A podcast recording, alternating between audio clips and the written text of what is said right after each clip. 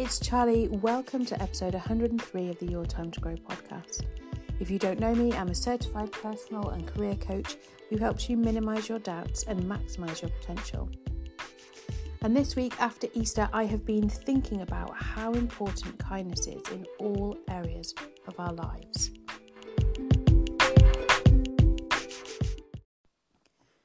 So, kindness is one of my core values, and that means it permeates my whole life, including how I lead, how I think about my career choices, how I treat other people, how I treat myself, how I parent, all of it.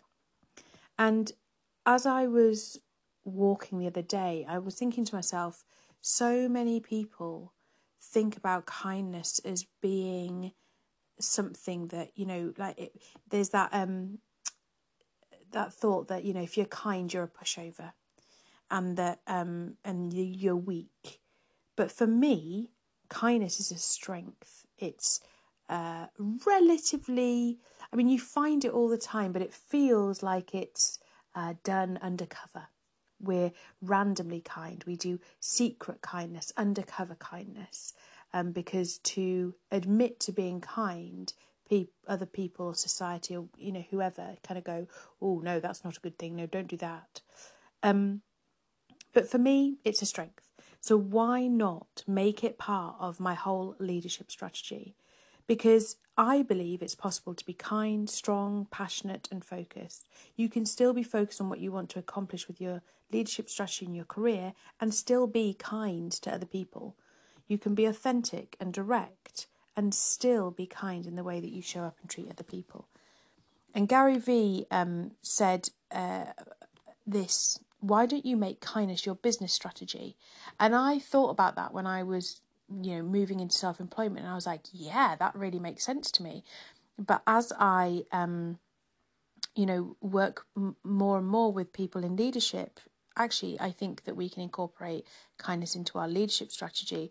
And you know, uh, what they the stats show that most people leave their job um, because they're unhappy with the leadership. So if we can start making those small changes and that commitment to uh, kindness and authenticity and all the rest of it, then we create a better workplace, in my opinion. Um, and as a coach for women in leadership, I spend a lot of time encouraging people to be kind. And I know you aren't going to be surprised when I say that kindness has to start with you as a leader, it can feel lonely and easy to be overwhelmed and burnt out.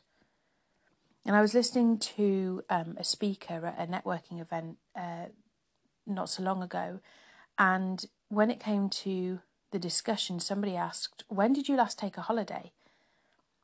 And I couldn't answer it. I mean, it wasn't my question to answer, but in my own mind, I was like, When did I last take a holiday? And I'm uh, going into London tomorrow um, to visit a friend I haven't seen for three years. Um, and, not just because of COVID, but just because you know she lives in a different country to me. But she's over here, and and I was like, I'm going to make time, and I'm going to you know take the youngest, and we'll make an adventure of it, and it'll be fun, and all the rest of it. Because I don't remember the last time I went into London, even though we live really close by. Um, and n- normally I'm like, oh no, I, I need to do this for the house or I need to do this for the kids. And I'm like, actually, no, I'm going to go and see my friend and I'm going to um, enjoy it. And, you know, that's not a holiday perhaps, but it is that kind of holiday feel. Well, it is to me anyway.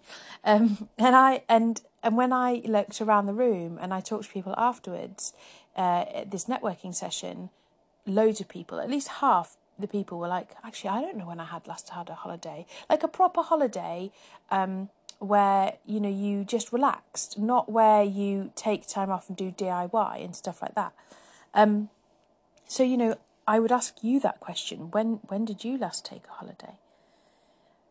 And you might think, well, that's a funny question, Charlie. We we were talking about kindness in leadership, weren't we?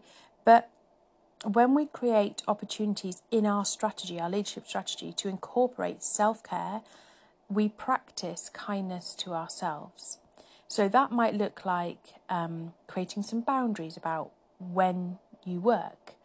It might be booking a half day off or um, doing something to refill your cup in some way. it might be giving yourself a break, as in being mentally kind to yourself. So, you know, saying to that inner critic, yeah, okay, I, I understand what you're saying, but actually, I'm good with this decision, or I take your opinion on board, but, you know, I'm not going to listen to you, or whatever it is, you know, um, go away, basically, and listen to that inner nurturer instead. The other thing you might do is celebrate your successes um, which is something that, uh, as you already, if you listen to me regularly, you will know that I'm like, we don't celebrate our successes enough. Um, so, what does kindness in your leadership look like? So, when you think about kindness as a leadership strategy, think about how you might use kindness within your team. So, encouraging them to think about their boundaries at work, encouraging them to take their holiday um, rather than saving it to the end of the year and then having. I was chatting to somebody the other day and they were like, "Yeah, I've got um, 28 days holiday to take this year," and I was just like, "Oh my gosh, have you taken any holiday?" And they were like, "Yeah, I took a little bit," and and they get kind of um, bonuses uh, as holidays, so they have extra holiday than they would normally have, but still. And it's been difficult because of COVID and, and things like that, but um, but that doesn't mean that we shouldn't take a holiday and we should kind of let it all pile up unless you're doing that deliberately in order to to do you know with a specific strategy in mind.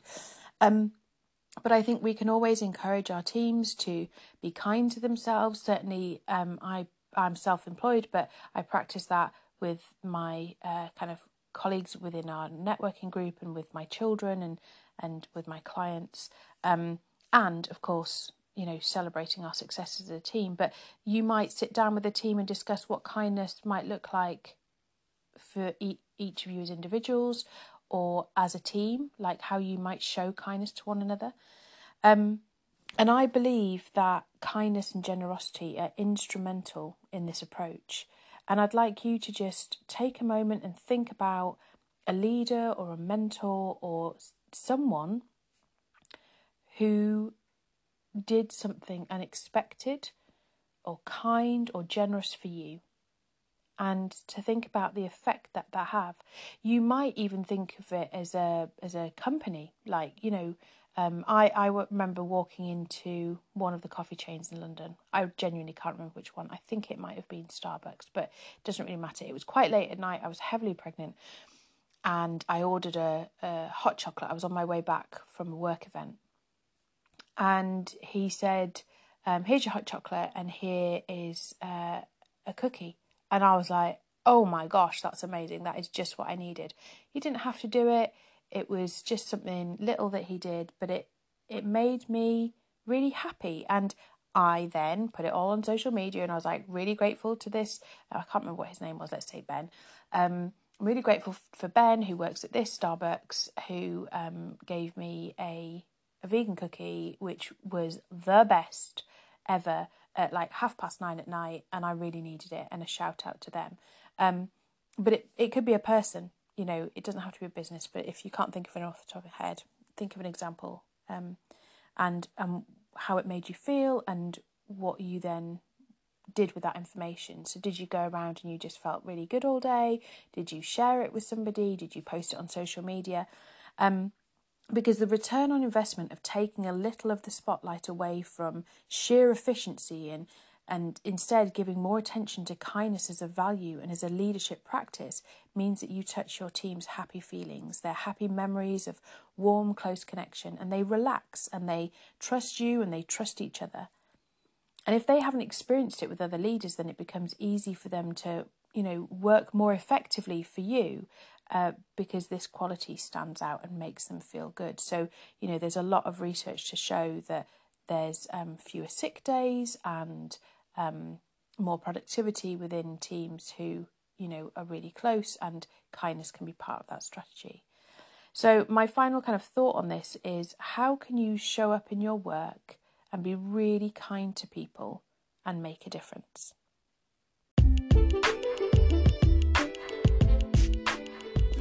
Just a really short one from me today. Thank you so much for listening.